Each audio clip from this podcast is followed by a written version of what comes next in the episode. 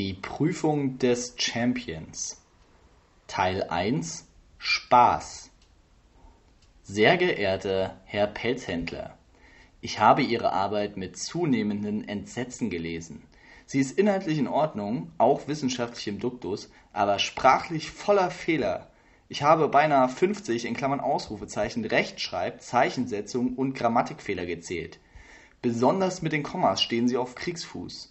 Bitte reichen Sie mir bis Donnerstag, den 23. April, die Arbeit erneut ein. Nehmen Sie den Duden oder das amtliche Regelwerk zur Hand und machen Sie sich mit den Kommaregeln vertraut. Wenden Sie sie dann auf Ihren Text an, so dass die neue Fassung auch in der sprachlichen Form halbwegs in Ordnung ist. Sie sind Germanistikstudent im siebten Semester, deshalb erlaube ich mir an dieser Stelle folgende Frage. Was bilden Sie sich eigentlich ein? Mit freundlichen Grüßen G. Augst. PS Konkludieren scheint wohl Ihr wissenschaftliches Lieblingswort zu sein. Professor Dr. E. M. Dr. Gerhard Klaus. Na dann zunächst einmal, was ist die Prüfung des Champions?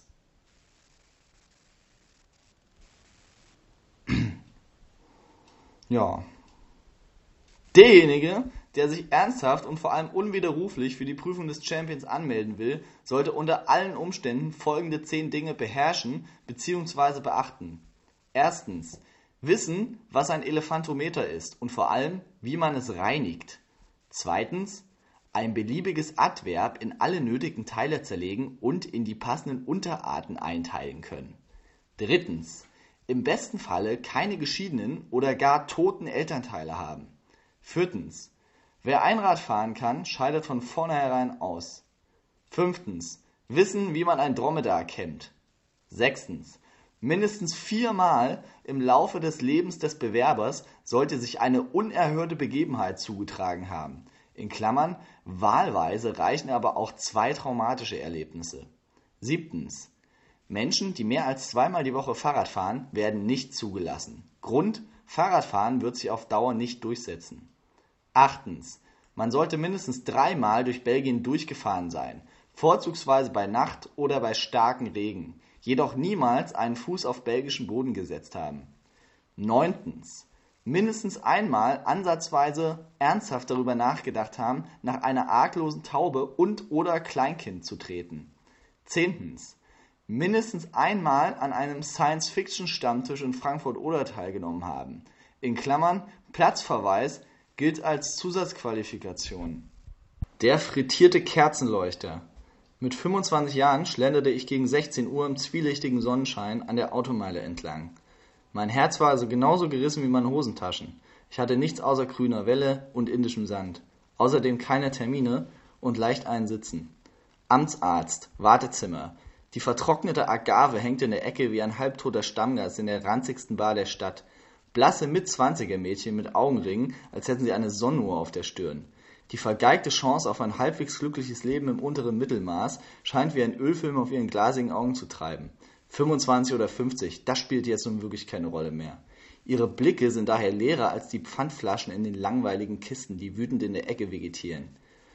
Sind in ihrer Familie Erbkrankheiten bekannt? Ja. Ich kreuze Nein an. Trinken Sie Alkohol? Ja. Ich kreuze Nein an. Hätte ich Ja angekreuzt, hätte ich im Rahmen eines weiteren Feldes auf die Frage, wie oft antworten müssen. Dem Amtsarzt erzählen, wie viel ich saufe, so weit kommt's ja noch. Nehmen Sie Drogen? Ja. Ich kreuze Nein an. Fühlen Sie sich gesund und leistungsfähig? Nein. Ich kreuze Ja an. Hätte es ein Kästchen mit Ja auf jeden Fall gegeben, hätte ich auch das angekreuzt. Nummer A02 bitte. Na dann, Los geht's. Ein Jahr später. Dienstag, 7 Uhr. Ist stockfinster. Ich wache auf. Aufwachen ist gut. Wo eher quecksilbriges Hinübersuppen in räudiger Lakenwüste. Völlig fertig turke ich ins Badezimmer und drehe den Wasserhahn auf. Als ich mich einseife, stelle ich mir vor, wie ich mich in diesem glitschigen Terrain am besten mit Absicht auf die Fresse legen könnte. Am besten wäre es wahrscheinlich, wenn ich einfach mal versuchen würde, so hoch zu springen, wie ich es kann, und dann mit den Füßen auf der Wandschräge aufkommen würde. Ah, herrlich. 7.30 Uhr treffe ich auf einen Leidensgenossen. Er heißt Same Yaradat und ist 43 Jahre alt. Freundlicherweise nimmt er mich jeden Dienstag mit dem Auto mit. Er kommt aus dem Jemen und sieht aus wie ein kreuzunglücklicher Fisch, den man in der Wüste ausgesetzt hat. Ihm scheint diese ganze Scheiße noch mehr zuzusetzen als mir. Während wir durch den Berufsverkehr tropfen und Belanglosigkeiten austauschen, stelle ich mir vor, wie ich ihn in einer anderen Welt zu einer besseren Zeit in den Jemen besuchen fahre. Völlig in seinem Element zeigt er mir verborgene Schönheiten seines Landes. In romantischer Manier reiten wir auf zwei Kamelen durch die Wüste, den wissend freundlichen Blick gen Sonnenuntergang gerichtet. Auf einer niedlichen kleinen Oase bekommen wir von seinen dicken, aber sehr lieben Verwandten schwarzen Tee der Extraklasse serviert. Bevor uns Fatima, die Königin unter den Schönheiten, bisher unbekannte Geschichten aus Tausend und einer Nacht ins Ohr säuselt, würde es noch ein rauschendes Sommernachtsfest geben, an dessen Inhalt ich mich mein ganzes Leben nur noch schemenhaft erinnern würde. Als ich schlafen gehe, höre ich unheimliche Geräusche aus der Wüste.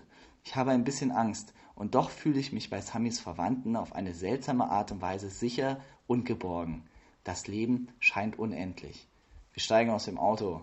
4 Grad, wässriger Kaffee, gestopfte Zigaretten und Angst. Sehr viel Angst. Das Gebäude, in das wir zu gelangen versuchen, sieht genauso langweilig aus, wie ich mir meine Zukunft vorstelle. Die Unfähigkeit, mir mit Kopfhörern in der Bahn vorzustellen, ich würde mich in einem Musikvideo befinden, gibt mir ein leicht fahriges Gefühl. Später in irgendeinem langweiligen Seminar dieser Welt sehe ich müde Gesichter, ihre neurodermitischen Gewürzgurkenfinger umklammern langsam durchweifende Pappkaffeebecher, Angelhaken in der braunen Suppe, Lehramtsstudenten, ein nervöser Kommentar der Gegenwartsgesellschaft zu sich selbst.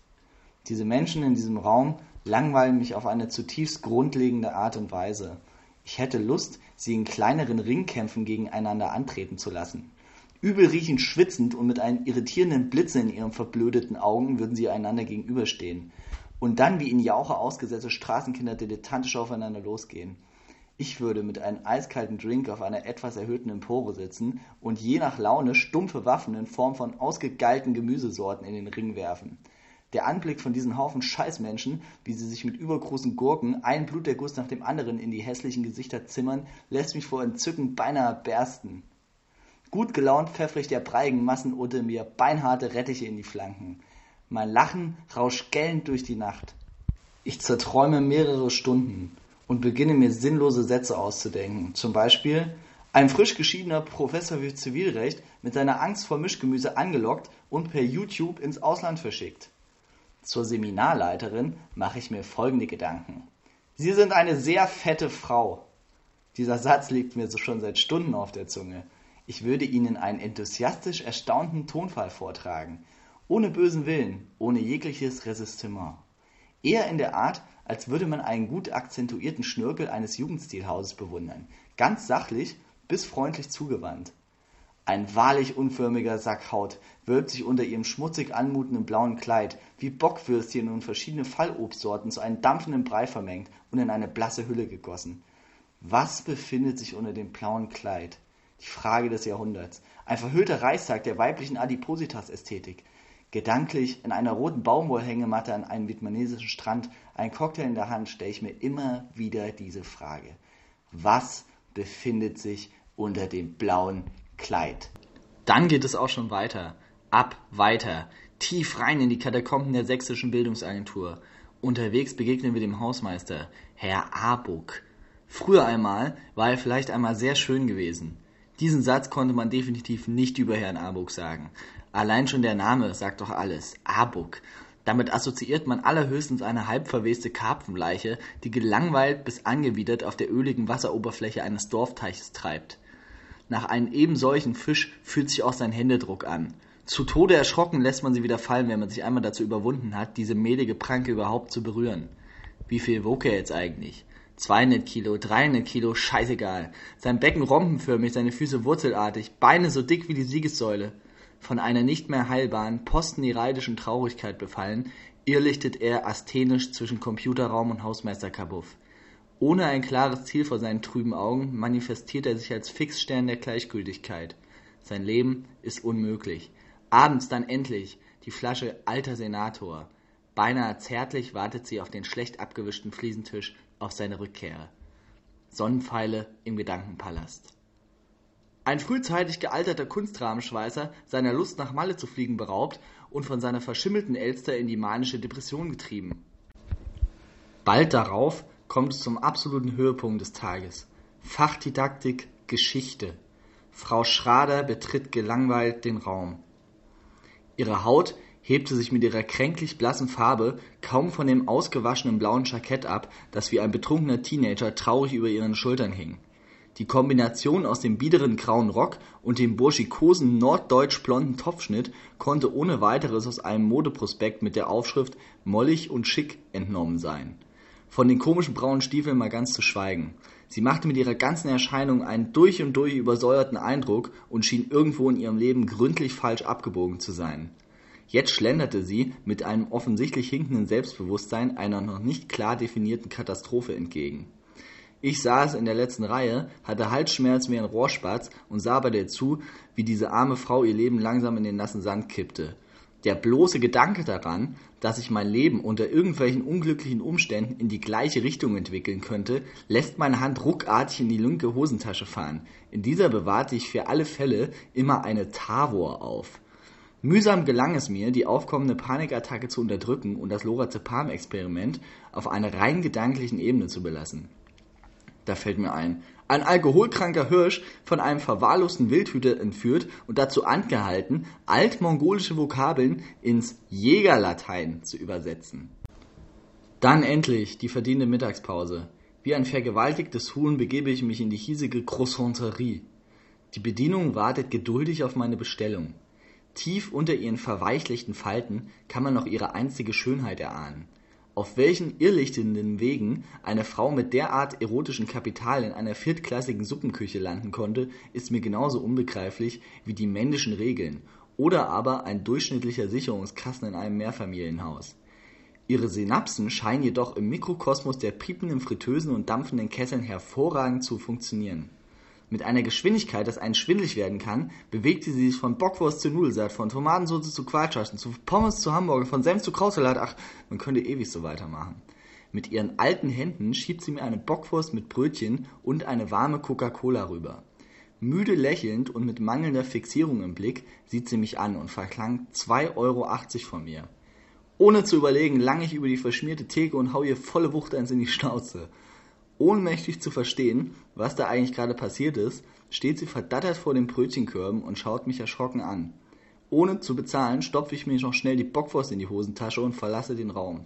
Sie ist jetzt in einem Alter, in dem alles sehr schnell gehen wird. Eine rothaarige Bürokauffrau, von mehreren Grundschülern entführt und zur Frühschicht an der Autoscooterkasse eingeteilt. Drei Wochen später. Heute wurde uns mitgeteilt, dass sich unsere Stammgruppe auflösen und sich auf andere Gruppen aufteilen wird. Eigentlich eine völlig banale Information. Seit vier Monaten saß ich nun also schon mit diesem Haufen Vollpfosten im Seminarraum und mühte mich regelmäßig ab, mich bei diesem akkumulierten Haufen menschlichen Versagens nicht maßlos zu übergeben. Trotzdem löste der Gedanke daran, dass die Struktur dieser Ödnis bald durch eine neue und vielleicht noch furchtbarere ersetzt werden sollte, ganz klar definiertes Unbehagen in mir aus.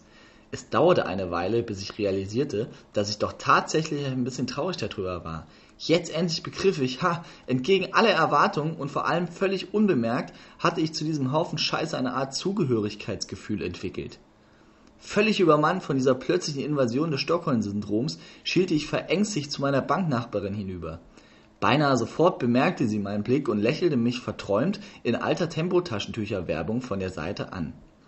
Oh Gott, jetzt bloß zusammenreißen. Diese rüstige Mitzwanzigerin war hässlich wie eine Nebelkrähe. Auch ein leiser Schweißgeruch, der von ihren dürren Achseln auszugehen schien, ließ sich absolut nicht mehr leugnen. Augenblicklich musste ich mir vorstellen, wie sie sich zu Hause auf das neue Sofa fläzt und sich mit einer Leberwurststulle bewaffnet auf die Weißweinschorle nach 20 Uhr freut. Ihr gegenüber thront eine Schrankwand, die auf irgendeine Art und Weise nachgiebig zu lächeln scheint. Mit einem asymmetrisch zitternden Lächeln erwidere ich ihren unnötigen Gruß und hoffe, dass dieser Moment möglichst schnell vorbeigeht. Wie eine Speerspitze ragt er unnachgiebig in die Ewigkeit. Um mich abzulenken, erinnere ich mich an einen weit zurückliegenden Urlaub. 29 Grad, Chiemsee. Der morsche Steg atmet unablässig verboten junge Schönheiten in das suppenwarme Wasser, mit Titten frisch aus der Fabrik. Die Begierde nach diesem unfairen Fleisch wird von birnenförmig anmutenden Frauenkörpern und schief in die alten Mösen gerutschten Badehosen im Zaum gehalten. Kalte verstockte Pommes liegen nonchalant in heißen Ketchuppfützen. und bilden den Höhepunkt eines vor sich hinsiechenden Tages. Um die Stimmung aufzulockern, schlägt die Seminarleiterin vor, dass jeder noch eine lustige Geschichte erzählt. Ich denke über Folgendes nach. Wir steuerten gerade einen regional stark gefärbten Getränkehandel an, als es losging. Mir fuhr es buchstäblich im Bauch herum. Softeis, Schäufele, Sauerkraut und ein halber Liter eiskaltes Rauchbier schienen in meinem Magen einen grotesken Tanz zu vollführen. Schon nach den ersten gröberen Bewegungen in der Magengegend war ich mir zweifellos sicher, das war Durchfall. Ich versuchte mich zusammenzureißen, während mein Vater sich eine gefühlte Ewigkeit nicht entscheiden konnte, welche Sorte Bier er seinen Arbeitskollegen mitbringen sollte. Er schwankte zwischen einer Sorte Rauchbier und Augustiner Hell. In meinem Bauch rumorte es stärker. Endlich entschied er sich für ein Sixpack Rauchbier und wir gingen zur Kasse. Die Schlange war endlos lang. Als wir beinahe an der Reihe waren, sagte mein Vater, ach, ich hol doch schnell lieber noch das Helle. Ich fing an, ernsthaft stark zu schwitzen. Dann musste ich das erste Mal die Arschbacken zusammenkneifen, damit nicht ein riesiger Schwall heiße Scheiße in meiner Boxershot landete. Jetzt wurde es brenzlig. Mein Vater kam zum Glück wieder, bevor wir an der Reihe waren. Er bezahlte und wir gingen hinaus. Draußen bat er mich, auf das Sixpack aufzupassen, damit er doch noch zusätzlich das Helle holen konnte. Ich hatte solche Schmerzen, dass ich nicht mehr in der Lage war zu antworten. Er ließ mich einfach stehen. Ich schwitzte literweise in meine Klamotten. Der Schweiß lief mir von der Stirn in die Augen, so dass ich Schwierigkeiten hatte, etwas zu sehen. Trotzdem versuchte ich, mich verzweifelt nach einer Toilette umzusehen. Doch dann schien die Lösung direkt vor mir zu liegen. Der unmittelbare Nachbar des Getränkehandels war ein Dönerladen. Ich ließ das scheiß Sixpack stehen und stürmte hinein. Dürfte ich mal Ihre Toilette benutzen? presste ich förmlich hervor. Für einen Euro gerne, kam es zurück. Scheiße, ich hatte keinen Euro mehr, das wusste ich. Trotzdem angelte ich mein Portemonnaie aus der Hosentasche und suchte ungeschickt nach dem nicht vorhandenen Euro. Ich sah auf und sah, dass der Dönermann mit bestimmender Geste den Kopf schüttelte. Fluchend verließ ich den Laden. Gott sei Dank kam nach wenigen Sekunden mein Vater mit dem Rauchbier aus dem Laden. Papa, hast du mal einen Euro? fragte ich ihn. Nee, ich hab überhaupt kein Kleingeld mehr. Wieso? Ich muss nur aufs Klo und der Dönermann will einen Euro dafür. Ach so, ja, bis zum Zeltplatz hält es aber noch aus, oder? Das würde ich auf gar keinen Fall aushalten, das wusste ich. Ja, klar, antwortete ich. Bis heute kann ich mir absolut nicht erklären, warum ich ihm nicht einfach gesagt habe, dass ich wirklich sehr, sehr dringend eine Toilette brauchte. Dann gingen wir gemeinsam in die Richtung, in der wir das Auto geparkt hatten. Für einen gewissen Moment fand ich den Antagonismus unserer Gesinnung belustigend und ein kleines Lächeln huschte über mein sonst vor Anstrengung verzerrtes Gesicht. Mein Vater dachte vermutlich gerade Dinge wie: Ach Mensch, schön, dass ich doch noch beide Sorten gekauft habe. Nur ein Sixpack wäre dann wohl doch zu wenig gewesen für diese Schluckspechte. In meinen Gedanken hingegen spielte sich nichts anderes ab. Ein riesiger Schwall dünnflüssiger Scheiße, die mit einem befriedigenden Ah in eine tadellos geputzte Toilettenschüssel platschte.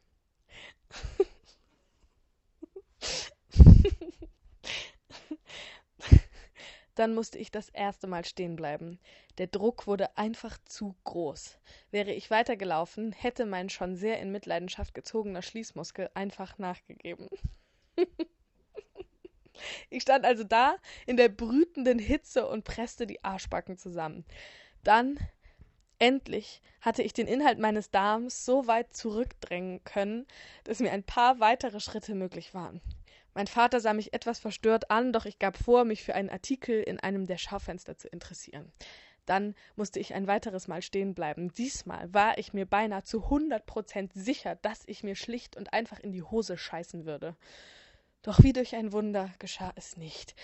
Ich schwitzte mittlerweile so doll, dass ich aussah, als käme ich frisch aus der Dusche, und ich wusste ziemlich genau, dass ich ein weiteres Mal stehenbleiben nicht überleben würde. Rechts vor uns schien eine Art italienisches Restaurant zu sein. Ohne zu überlegen, stürmte ich hinein. Es dauerte eine gefühlte Ewigkeit, bis ich einem der Kellner begegnete. So freundlich es mir die Umstände erlaubten, fragte ich Entschuldigen Sie, wo finde ich denn die Toiletten?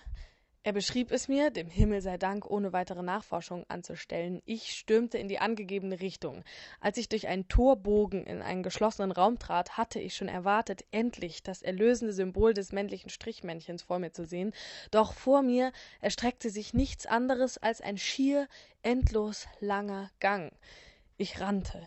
Am Ende des Ganges musste ich eine Wendeltreppe nach unten gehen. Als ich die Stufen hinunter donnerte, bemerkte ich verwundert, dass ich mir derzeit gar nicht mehr sicher war, ob ich mir schon eingeschissen hatte oder nicht. Irgendetwas trieb meinen Körper jedoch zum Weiterrennen. Dann endlich die erlösende Tür. Ich stieß sie auf und begab mich halb stolpernd, halb fallend in eine der Toilettenkabinen. Ich konnte es nicht fassen. Ich hatte es tatsächlich rechtzeitig geschafft. Meine Boxershort war sauber, das konnte ich sehen, während ich literweise Scheiße in die Kloschüssel schoss. Ich konnte mich nicht erinnern, jemals im Leben ein befreienderes Gefühl gehabt zu haben. Es stank bestialisch nach einer detonierten Chemiefabrik, doch trotzdem war ich für diesen einen Moment wohl der glücklichste Mensch auf der Erde.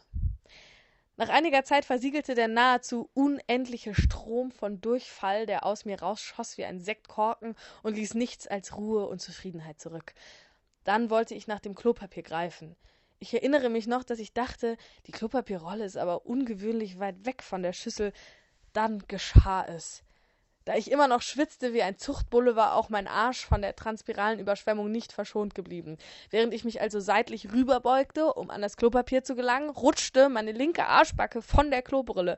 Ich rutschte auf derart eigenartige Weise in die Klobrille hinein, dass der Rand der Klobrille sich nun genau zwischen meinen Arschbacken befand und ebenso mein Arschloch selbst. Ich dachte noch, das fühlt sich irgendwie seltsam an. Doch dann kam, durch den Schreckmoment ausgeübter Druck, ein bisher ungeahnt großer Schwall dampfender Durchfall aus mir hervorgeströmt. Durch den Umstand, dass ich die Quelle des Schwalls unmittelbarer Berührung durch die Klobrille ausgesetzt war, spritzte der Schwall quasi mit doppeltem Druck gegen die Wände der Kabine. Das Ganze erinnerte stark an einen Fehler, den viele beim Abspülen eines Teelöffels machen. Jedenfalls war ich auf der Kloschüssel ausgerutscht und schiss nun die Wände der Kabine eines italienischen Restaurants voll. Die sonst so sauberen Örtlichkeiten boten nun einen wirklich grotesken Anblick. Tadellos weiße Wände, übersät von schmierigem braunem Durchfall. Die Wände und mittlerweile auch der Boden der Räumlichkeit boten einen weitaus erschreckenderen Anblick als die Toilette selbst. Mit einem Wort, es war alles total vollgeschissen. Viele Menschen werden sagen, dass das, was ich als nächstes tat, gegen jegliche Moral verstoßen würde. Ich putzte mich einfach ab, wusch mir die Hände und verließ das Lokal, ohne auch nur daran zu denken, die von mir fabrizierte Sauerei aufzuwischen. Zu meiner Entschuldigung möchte ich anfügen, dass der von mir verursachte ästhetische Schaden derart schwerwiegend war, dass nur eine professionelle Putzkraft auch nur annähernd in der Lage wäre, dieses Massaker zu entfernen. Ich möchte mich hiermit bei allen Beteiligten entschuldigen, die im Nachhinein irgendetwas mit dieser monströsen Sauerei zu, tu zu tun hatten. Es ging wirklich nicht anders. Teil 2 Leid. Betrunken vor Dunkelheit. Erwachen auf einer heißen Matratze. Das Bettlaken ist von den Ecken gerutscht mit meinem beißend stinkenden Körper verschmolzen. Raus, ab ins kalte Wasser. Psychotisches Hecheln in knallharter 6.30 Uhr Turmuhrzeit. Verpisste Augen, schwarzer Globus, wachsende Unzufriedenheit. Seltsam salzige Ängste. Scheißegal, Tagesziel zur Post gehen. Ein Päckchen abholen. Auf dem Weg komme ich an einem Buchladen vorbei. Ich gehe rein und schaue mich kurz um und frage dann die Frau hinterm Tresen nach John Fante. Sie tippt irgendwas auf ihre Tastatur und schüttelt dann den Kopf schaut mich mitleidig an. Äh, okay, dann vielleicht was von Celine. Wie wird es geschrieben? Ich beuge mich leicht über den Tresen und buchstabiere es ihr. Dabei kann ich gerade noch sehen, dass die Wörter John Pfante den Namen des Rassisten weichen. Ich sage nichts dazu. Auch diesmal schüttelt sie den Kopf. Ich gehe weiter am Thalia vorbei, schaue mal kurz rein und suche nach dem Titel Interventionen. So halb hoffe ich, nicht fündig zu werden, denn dann müsste ich mich noch entscheiden, ob ich das Buch kaufen soll oder nicht. Ich finde es Gott sei Dank nicht. Vor dem Laden sitzt die immer gleiche Obdachlose mit Kurzhaarfrisur. Heute hat sie was an. Ich erinnere mich noch gut an ein Foto, was mal eine Weile im Internet kursierte. Auf diesem Bild saß sie genau an der gleichen Stelle, war untenrum nackt und spreizte die Beine. Die so zur Schau gestellte Vagina erinnerte stark an irgendeine Art Tor zum Hades. GameStop, Fachhandel für Videospiele. Ich muss mich stark zurückhalten, diesen Laden nicht zu betreten, sonst gebe ich mein weniges Geld wieder sinnlos für Videospiele aus. Außerdem riecht es da immer leicht nach ranzigem Schweiß. Mir ist leicht schwindelig. Ich fühle mich irgendwie klebrig, so wie in Honig getaucht. Bierexpress, 24 Stunden geöffnet, ein Bier, ein Euro. Ich bin kurz davor reinzugehen. Es ist 14.30 Uhr, ja, doch zu asozial, denke ich, und gehe weiter. Endlich, das gelbe Postlogo kündigt mir den Zenit meiner Reise an. Am Postschalter händige ich der Postbeamte meinen Abholschein aus. Sie verschwindet nach hinten. Dieses Zeitfenster nutze ich, um an der kleinen Waage direkt vor mir herumzuspielen. Mit dem Mittelfinger erreiche ich die Bestleistung 4,89 Kilogramm. Nicht schlecht, denke ich mir. Auf dem Rückweg komme ich an einem Rummelplatz vorbei. Kirmes, total verwaist, Autoscooter, ein polnisches Kinderkarussell, Rekommandeursmix, Nebelhorn, Nebelmaschine. Ein einziger Fahrgast, fünfjähriger Junge, so klein, dass er noch von Erwachsenen gestützt werden muss. Der Mann sammelt die Chips ein, riecht nach Schnaps, rüttelt den Jungen an der Schulter. Na, komm mal her, mein Kleiner. Jetzt geht's richtig los. Dann ab in die Kabine. 30 Tonnen Stahl, meine Damen und Herren. Jetzt geht's nochmal richtig los, los, los. Wer will denn mal, wer hat noch nicht? Los, los, los, los, los. Einsteigen, einsteigen, einsteigen. Das total verängstigte Kind dreht Runden. Ganz leicht, wie eine auf den Rücken liegende Feder. Nebelhorn, Nebelmaschine. Später dann am Abend. An der Theke. Rechts neben mir sitzt eine Asiatin, schätzungsweise 30. Ich kann sie nur aus dem Augenwinkel sehen. Das Bier schmeckt mir heute nicht so wirklich. Es ist nicht schal, aber irgendwie stumpf. Die Kellnerin ist ziemlich jung, hat einen Trainingsanzug an. Adidas. Ab und zu sehe ich sie an. Und wenn sie schaut, sehe ich schnell wieder weg. Nach drei halben wage ich einen Blick zur Asiatin. Es ist gar keine, sondern nur eine alte Schallplatte an der Wand. Das Bewusstsein für den Planeten entsteht ungewollt und sehr sanft in den netzartig aufgebauten Nervensträngen vierer junger Menschen in einem gut ausgestatteten Mercedes. Die Hälfte davon betrachtet sich als gescheitert. Der Tacho, Opfer des Digitalisierungsprozesses, zeigt geschmeidige 201 km/h an. Der Himmel zeigt sich in heroischen Farben, Fanfarenklänge der Sinnlosigkeit. Da fahren sie, alle vier, ganz gemächlich, dem Ende entgegen. Eine Liebesgeschichte für zwischendurch. In der viel zu heißen Boulderhalle sah ich dich wieder. Es war schon einige Jahre her. Die durch das Dachfenster scheinende Sonne rahmte ein kleines, schüchternes Viereck auf dem Boden. In diesem regelst du dich, als wäre dieser Platz ganz eigens für dich angefertigt. Deine eisschwarzen Zöpfe, so rein wie Wasser, deine Erscheinung eine altindianische Epiphanie. Ich liebe dich. Du bist so, wie ich mir die Welt als Kind vorgestellt hatte. Leider könnte ich selbst rein hypothetisch keiner einzigen Frage von dir standhalten. Du liegst neben mir und schnarchst. Es klingt, als würde man ein Schwein im Matsch ersäufen. Ich drifte weg. Berlin als apokalyptische Rollschuhbahn. Ein viel zu schneller Güterzug bringt mich zurück zu den Schweinen. Borderliner der Bettstadt. Langsam fange ich an, beinahe unkontrolliert eine subtile Abneigung gegen dich zu entwickeln. Deine halb geöffneten, dämlich anmutenden Augen und dann erst deine Füße, wie sie wie verdorrtes Kraut aus meinen schönen Bettchen hängen. Dann rase ich wieder durch die Nacht. Zwischen kalten, hohen Bauten einer altehrwürdigen Stadt scheinen sich die Echos der Vergangenheit ganz allmählich zu verlieren. Hängende Meere über der quecksilbrigen Metropole zeigen lethargisch in die Richtung einer endgültigen Dämmerung. Geronnenes Blut in meiner Handfläche. Wohin treiben wir? fragte sich Celine. Celine ist tot, aber ja, wohin treiben wir eigentlich? Und zu guter Letzt die Gleichförmigkeit des Roggenfelds. In lamoyanter Stimmung streife ich durch die Orte meiner Kindheit. In blasser Manier streifen mich hier und da bruchstückhafte Erinnerungen, fast schon windzugartig. Unfähig etwas zu tun, sehe ich dabei zu, wie die Vielfalt der Vergangenheit in der Gleichförmigkeit des Roggenfeldes verschwindet. Sie kehrt nie wieder.